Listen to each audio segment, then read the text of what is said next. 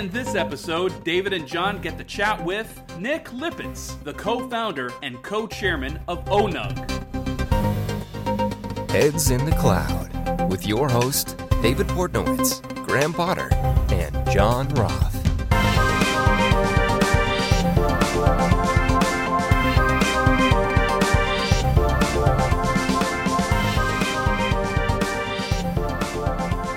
Right, welcome to today's episode of Heads in the Cloud. I'm David Portnowitz, And I'm John Roth. and today we are joined by a very special guest, Nick Lippis, who is the co-founder and co-chairman of ONUG. Nick, thank you so much for joining us today. Oh, God, it's my pleasure. I'm so happy to be here. Um, thank you, guys. And Nick, you're coming to us from Cape Cod, the Cape Cod area, Massachusetts. Beautiful area. I am. Yeah, it's uh, it's uh, not such a beautiful day today, but it's a it's a, a special little spot. You know, uh, it's it's a nice area. Did you lose power during the tropical storm that came through a couple? You know, we ago? didn't. You know, actually, we didn't. Uh, it didn't hit us. You know, um, we, we did a lot of prep. You know, but it was more inland, so uh, we got we went unscathed. My wife's family is all lives up in the in that area, and I've been up there several times. It's beautiful up there. Hmm. Is this where your is this where your was it one of your family members that actually lost power, but it really was a uh, yeah, my my, the story? my a family member of mine lost power. It was in Connecticut for like a week, and okay. it, it wasn't Ah. even a down power line. It was like they had a fuse that was blowing, and no one told them. So that was a weird coincidence. Anyways, so Nick, I digress. Uh, welcome to the pod. We really appreciate you giving us some time today. Let's start by if you want to tell us tell us what ONUG is, where did the idea come from, what do you what do you guys do? I was reading up all about it um, ahead of time and watching some of the material and reading, and, and it's really fascinating. So I'd love for you to talk a little bit about it. Yeah, no, great. Thanks. Um, and again, uh, thanks for, you know, um, for hosting me, you know, um, you know, on this podcast. Um, so ONUG was started uh, back actually in um, 2012. Um, it was myself and a gentleman named Ernest Leffner. Uh, Ernest was at Fidelity at the time. And um, and if you look at this kind of period that we're all in, it's very similar uh, to like the late 80s, early 90s. Um, and, and what I mean by that is that there's just a huge amount of choice, options, and really fundamental change around how we do computing, um, you know, for for business. Um, you know, at that time there was, you know, we were kind of moving away from kind of IBM and SNA, and then into, you know, kind of all these different protocols, and then the internet popped up, and all these different LAN stuff. So there was no place really for IT executives to go to share best practices, challenges, what's blowing up, you know, what's uh, what's working. So Ernest, um, you know, asked, why don't we uh, put together a meeting and uh, and and see, you know, who comes on, who comes, and and you know, and see if we can, you know, all work together, and and if we're comfortable to share, and if our corporate communications groups don't uh, squash this. So uh, anyway, so uh, Ernest hosted the first ONUG uh, at Fidelity. It was in February in Boston. Uh, like great Sounds time, cold. right? You know, um, and uh, it was a day, one day, and so um, you know, we we just basically put you know um, kind of invitation out uh, up on uh, up on our website, and then you know we had about 150 people that showed up. Wow. Uh, so so that you know so that kind of like told us yeah you know this is um this is something that the community really wants and that they were open they were able to share uh, with each other obviously they're not sharing proprietary information about um, how all the banks work and that was the beginning of it we kind of operated at the intersection between financial services and high tech um, that was the emphasis or the uh, the beginnings part of onug and uh, and all the IT folks within the banks were actually open to share um, you know, obviously not proprietary stuff, but they were open open to share. And that's that launched ONUG. And um, and then shortly after that, we started to um, add more board members like JP Morgan Chase came on, Citigroup, Credit Suisse, Pfizer, FedEx. Wow. Um, oh, uh, Gap. Uh, well, actually, Gap was a founding member, um, you know, of ONUG. So we started to really, you know, add a lot of other uh, industry sectors uh, along the way. So I think that that was kind of the the beginning parts, you know, of it. And we really do, um, we're kind of a mirror of really what the market really wants, like I, what IT executives want. Um, we don't kind of champion technologies. Um, and the things that we talk about are, are the things that are important to the community. Um, and so now uh, I think we can uh, realistically, you know, say that this is the community of the Global 2000. The last meeting we had um, in the spring, there was about 2,200 people, a thousand wow. unique companies, 34 countries, you know, represented, you know, so um, yeah, so it was, you know, and it feels really good. And I think the focus now is uh, really this is becoming like the enterprise cloud community. So how do we adopt cloud technologies both internally, you know, privately and publicly? Um, and but that's really not the end point. Really, I think what the end point is is that there's so much activity and interest and trying to figure out how do we do AI overlays uh, on top of business process.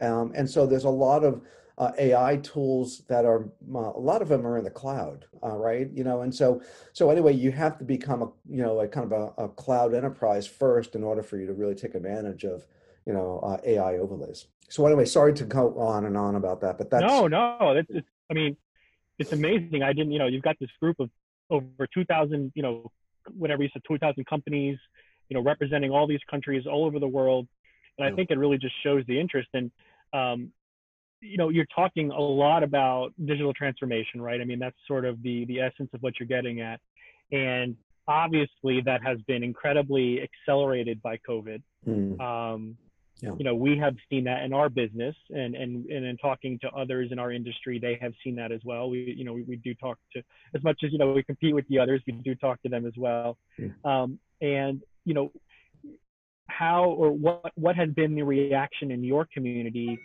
to COVID, and what what what is the consensus, or what, where where do people where's their mindset at right now? You know, kind of like you know, if you can talk a little bit about that, that'd be fascinating. Yeah, I think the first, the knee jerk reaction was to uh, immediately scale and build out remote workforce, right?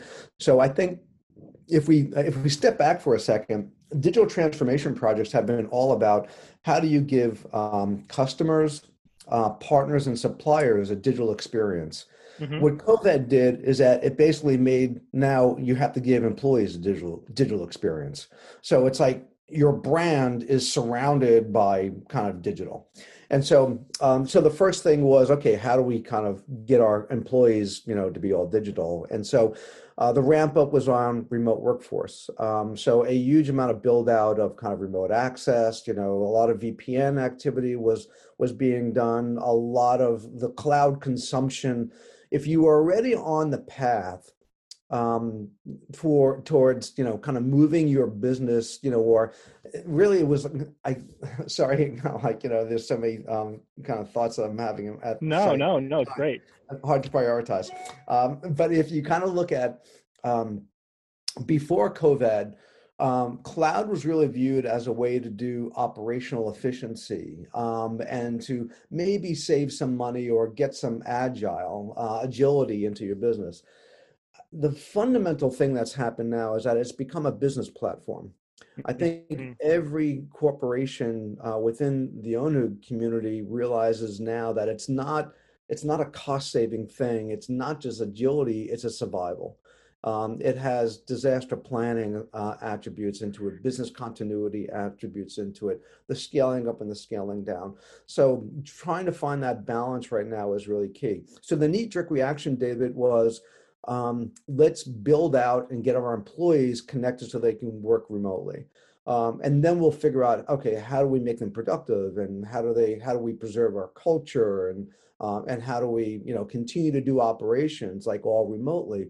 And various different companies are still figuring uh, all that out. But i think the big thing um, is really a shift in thinking at very senior levels executive levels you know on down that um, that this enterprise cloud is not just about you know how to do it at less cost it's really mm-hmm. how to mm-hmm. do my business you know now so you have uh, basically probably set some standards out there that are followed throughout the world Mm. based on the group that you have. You've got some, you know, constituents that you work with that basically have, have picked up some of the standards that you guys probably have seen has worked well, and uh, you have had, had a lot of influence over that. I would think.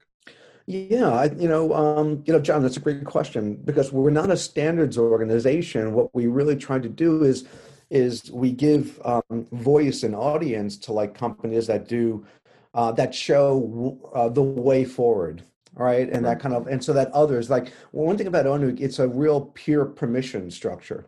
And where uh, executives learn best from their peers versus from um, you know um, the vendor community or from analysts which are which are you know good uh, business partners but you really weren't learn better you know and you'll you'll really take action when you learn it uh, from your peers so a lot more practicality in learning from the peers too like the use yeah. cases are so similar and it's just you can you can automatic you know they're speaking the same language and there's a lot of like oh I, I could see that how that translates to our business right away sorry to cut you well, off they're so engaged I, yeah. think they're so engaged and they understand and we're talking to someone that does you know almost the same thing that you do talking about your members it yeah. seems like that makes perfect sense as opposed to mm. someone coming very high level coming down to your coming down to one of their uh, you know down to that that that C, C, CT level or the IT level and really not understanding you know that whole process what has to take place. So they probably have looked to look to you guys and go this is the way we need to go.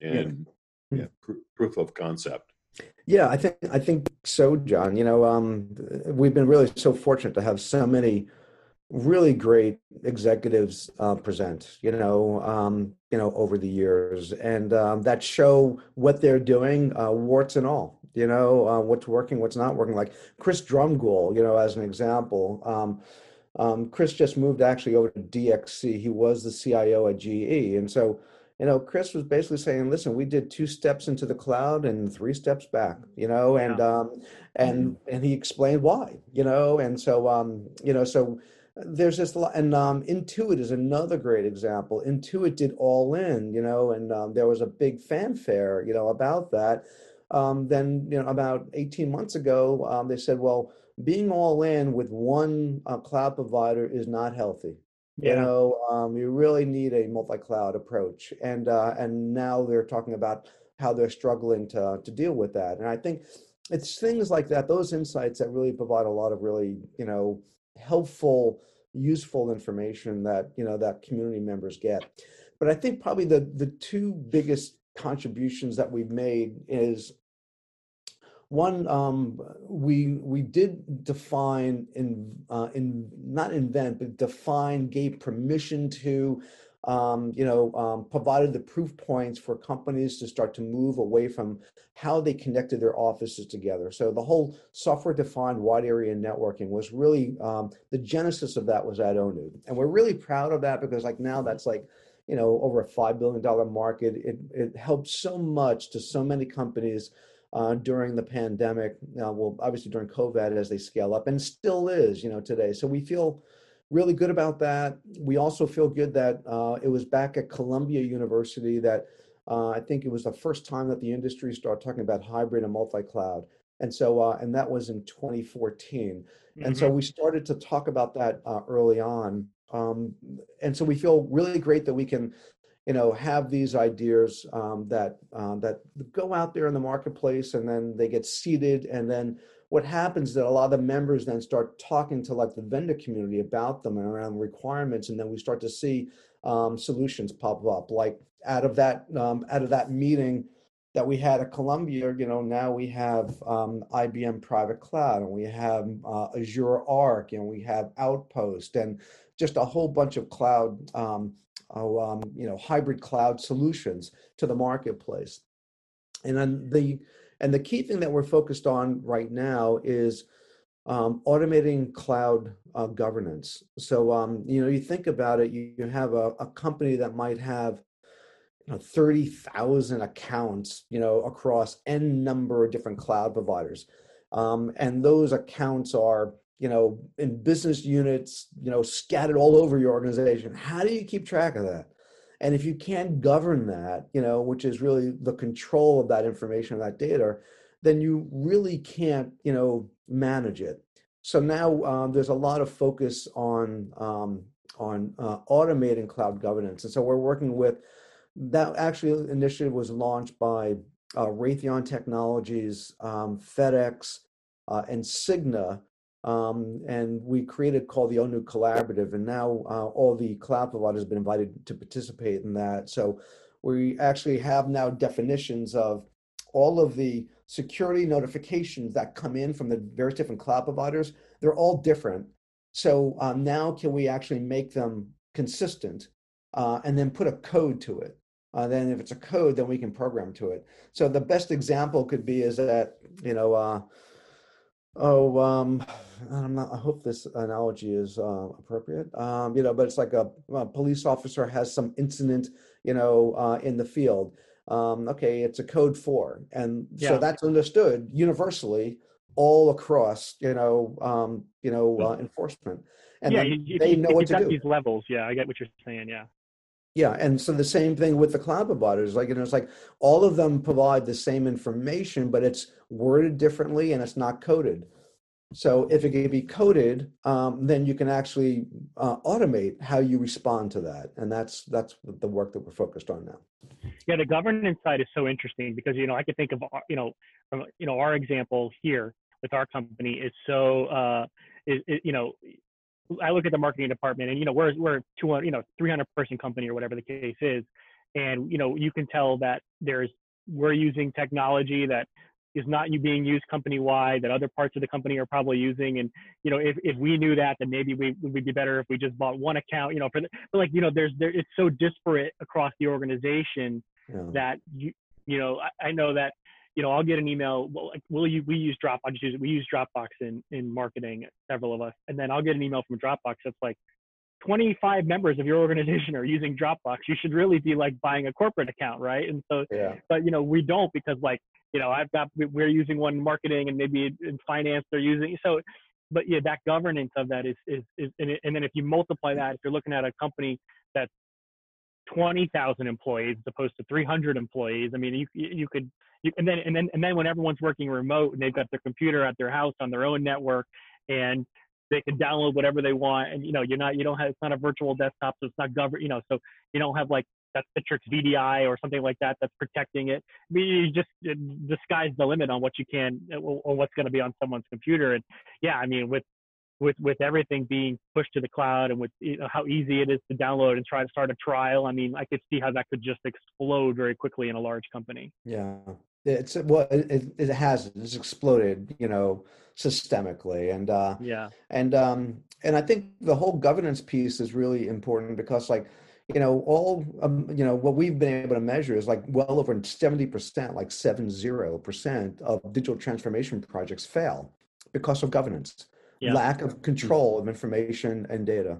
Um, so, um, so it's an important topic, and especially now as, you know, and David, you pegged it right. You know, it's like now, you know, it's like the kind of the surface, you know, um, blast area, you know, has expanded, you know, exponentially now with everyone kind of working remotely. Um, and then how do you keep track of like all these accounts that they have, the resources that they're that they're using, who's doing who's doing development in which particular cloud um, cloud that's that's out there.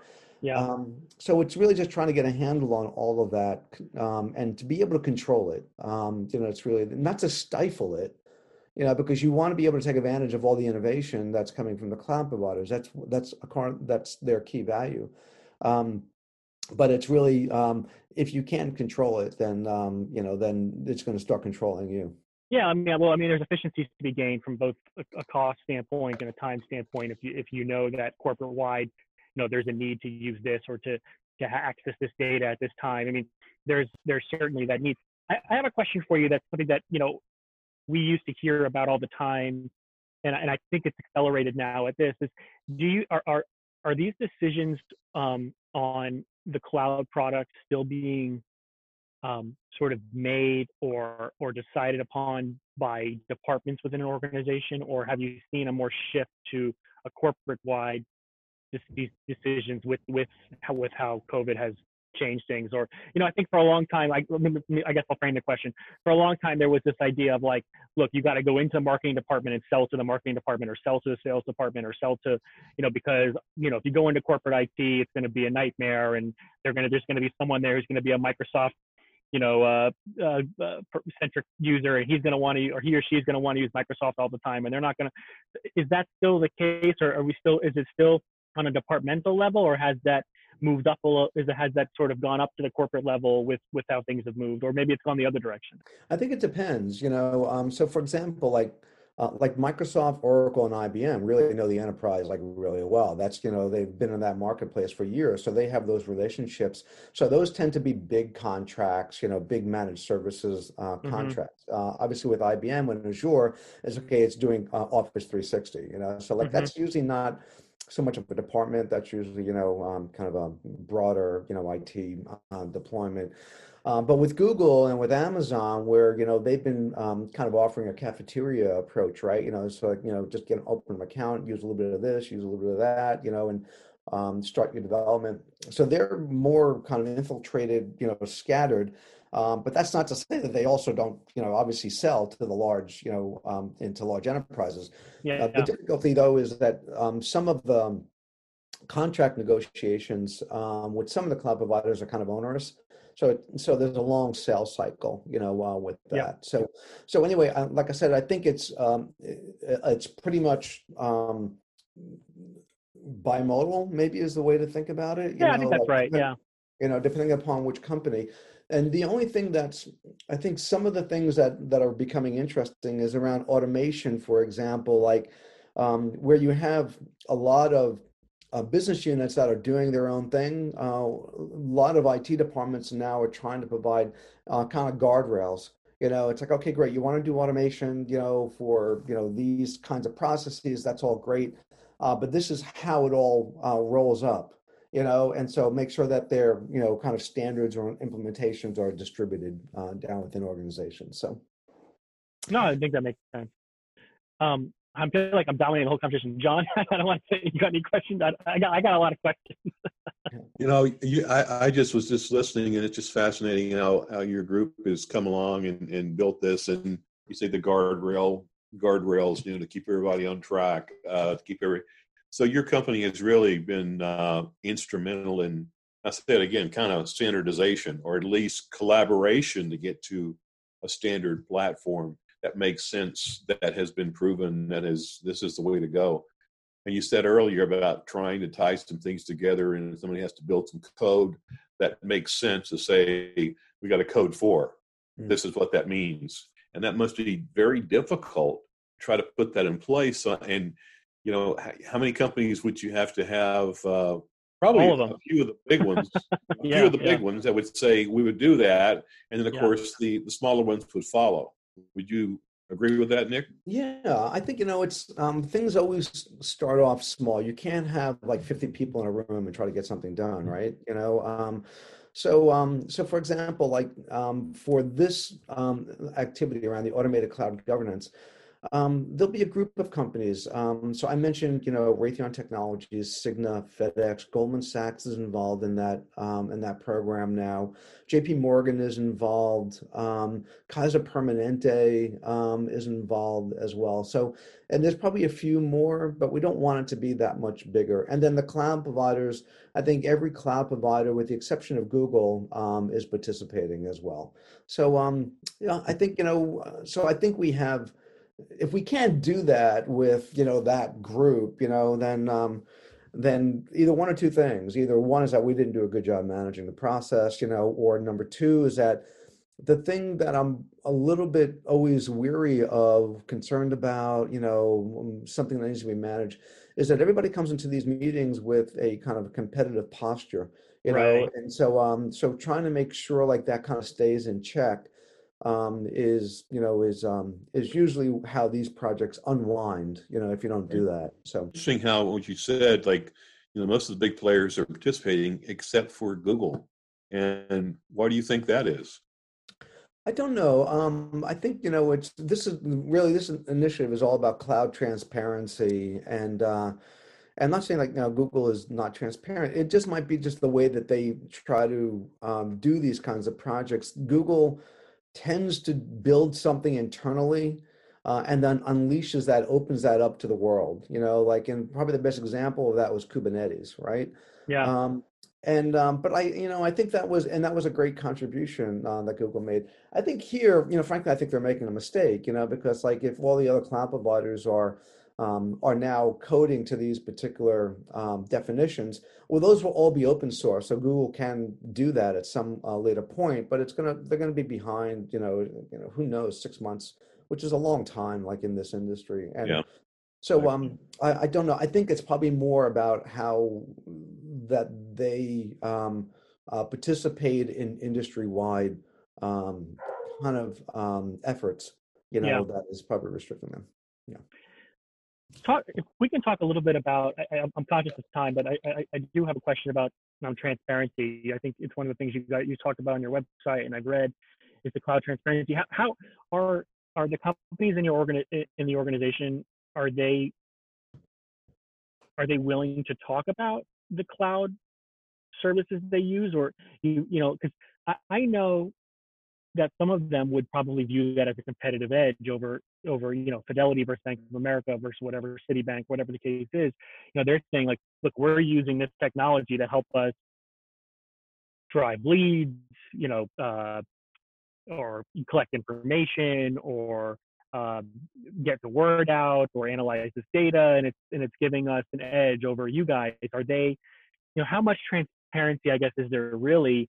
or is there is there sort of this belief in the common good that you know if everybody's doing these things that it'll be better you know a, a sort of a rising you know a rising tide you know, pick- you know lifts all boats kind of approach Yeah, and well, um, the line kind of moves around a little bit, and probably the best analogy that I have is that if we look at the kind of the cloud providers, they're kind of like landlords, right? Um, Yeah. And like, and you basically are a tenant, you know, um, in that, you know, in that building, and um, and so um, everyone will talk about what kind of neighborhood they're living in, right? You know, based upon kind of the cloud um, um, products that then services that they're consuming. So um, so I think there's um, so talking about particular um, product services that the cloud providers are offering and how they're using them and their experience with them uh, is usually pretty fair game. You know, it's, Yeah. that's usually pretty transparent. We we tend to think in terms of like software building blocks, and so the way so talking about the building blocks, um, that's fine. How you are constructing those building blocks to add corporate value, that's usually where the line is, right? Yeah, And so uh, that's competitive differentiation, you know, Okay. uh, right there. And that tends to be, um, you know, uh, kind of secret sauce um, kind of stuff because that that really is, if you look at it, you know, it's like, and we, you know, uh, David, you mentioned kind of digital transformation a second ago. Yeah. It's easy to, to talk about the digital transformation effect, right? Because we're all so used to it because of you know our phones and we've been on computing for a long time. It's really hard to deliver it though, right? Uh, and the delivery is really how you put those building blocks together. Um, so that tends to be, you know, where the line is. so i know you host an in-person event um, every year but this year i'm guessing it's going to be digital It is, yeah, yeah. and how do, and how are you feeling about that have you, have you attended any other digital sort of digital events this year and what's your take on that I, you know, I have, and uh, actually, I'll I'll share my view of it, and uh, it it is it is an honest view, but it's self-serving.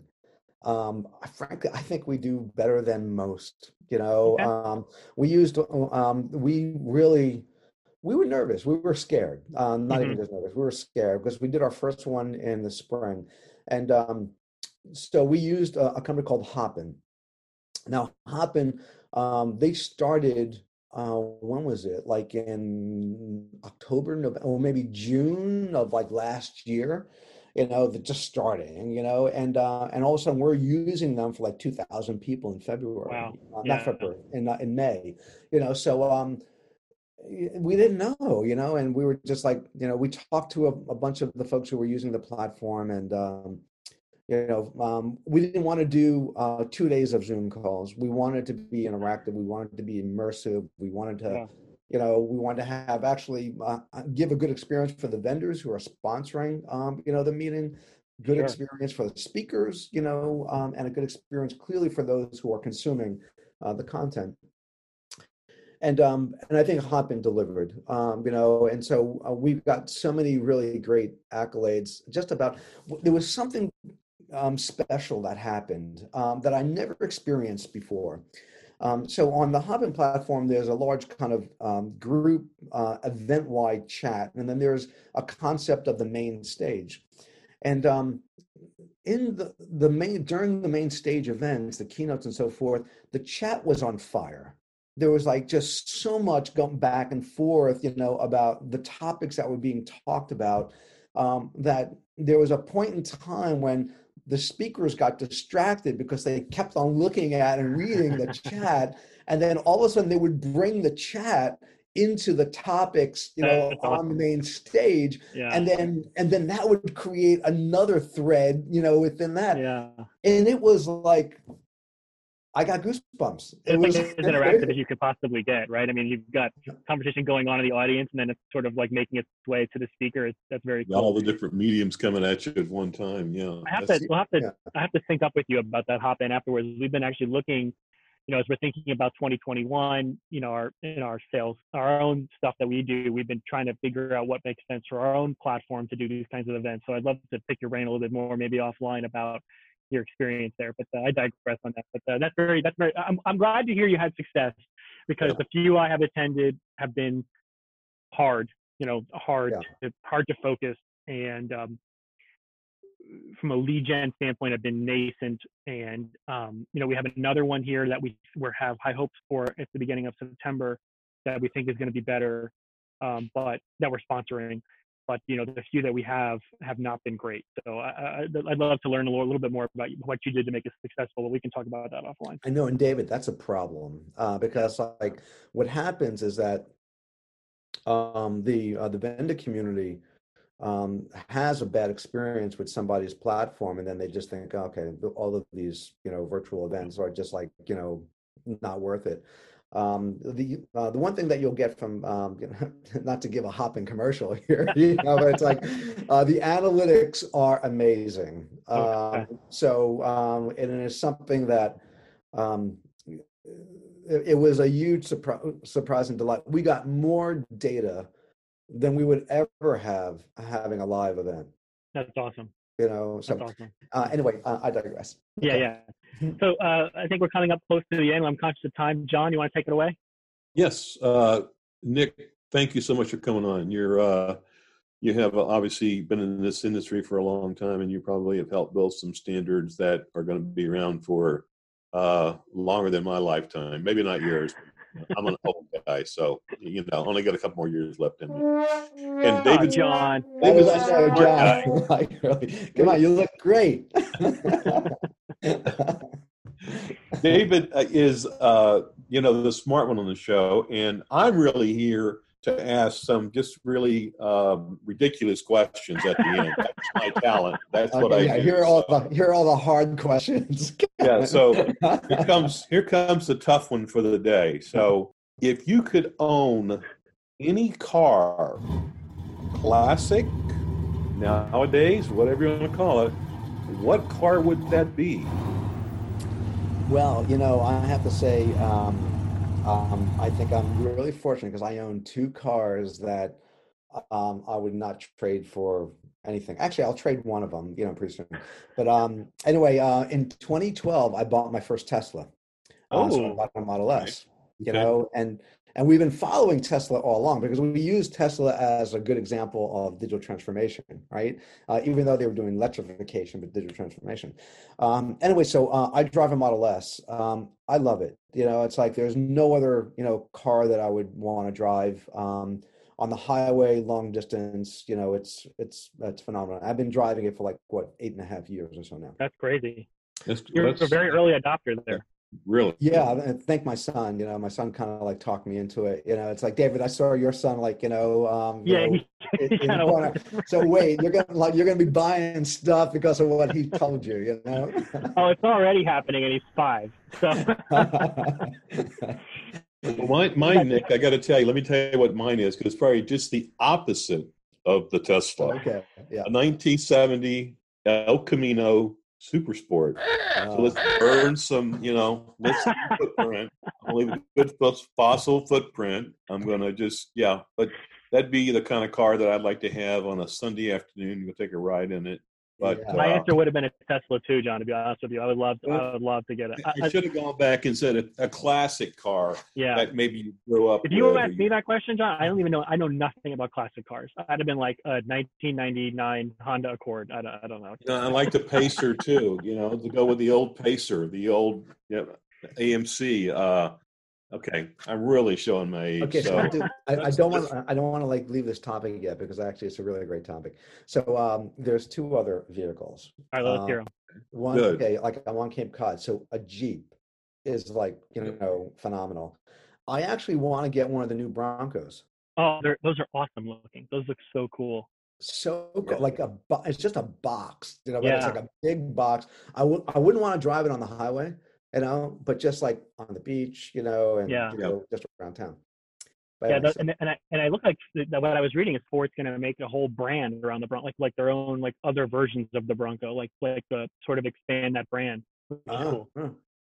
Well, normally, Nick, we send a nice gift off for people that are on the podcast, but unfortunately, the the category that you're in is a little bit higher than we normally do. We David can't send a Tesla. Is that what you're saying, John? he would like to. David would have to approve the budget, so uh, that guy it'll be David. Okay? Listen, if anybody's if anybody's getting a, a, a Tesla from Star2Star, it'll be me first. I'm sorry, next. Yeah, well, actually, I think you know the next Tesla I get, I'm thinking actually a Model Three. You know, I think Oh, yeah. like, Yeah. You know, I'd rather you know like the the Model S is a great car, but it's like I'm driving around this big car and I'm the only one in it, so I might as well just do Model Three. You know. The last a guy on our, our team has a three, and he Yeah. and he loves it. Uh, yeah, and Frederick is messaging me that you should get a Cybertruck, but uh, I think you should stay away from the Cybertruck. I should actually, you know, that it, it, but it is so cool though. You know, it's like Frederick. I agree. You know, it's like. yeah. well, Nick, it has been a blast having you on. Um, uh, we'd love to have you back. I could talk to you. I feel like I have a million more questions, but um, it's it's it's really cool. I'd love to learn more about ONUG and, and how we can maybe jump in as well and participate. So I will have to follow up and have some and have some more conversations offline. But uh, thank you so much for joining us today. We really appreciate it. Uh, you're welcome, David and John. You you know both you guys. Thanks so much. Uh, you're more than welcome. First, come to like uh, come to ONUG in May. Uh, I'm sorry, October, October 14th and 15th. At least experience it, and then you know then let's talk. Okay, uh, I think we should do that. So Thank you Very very, good. much, Nick. It's been a pleasure. So, well, for for heads in the car, I'm David Portnowitz, And I'm John Roth. and we will see you next time. thanks for listening, everyone.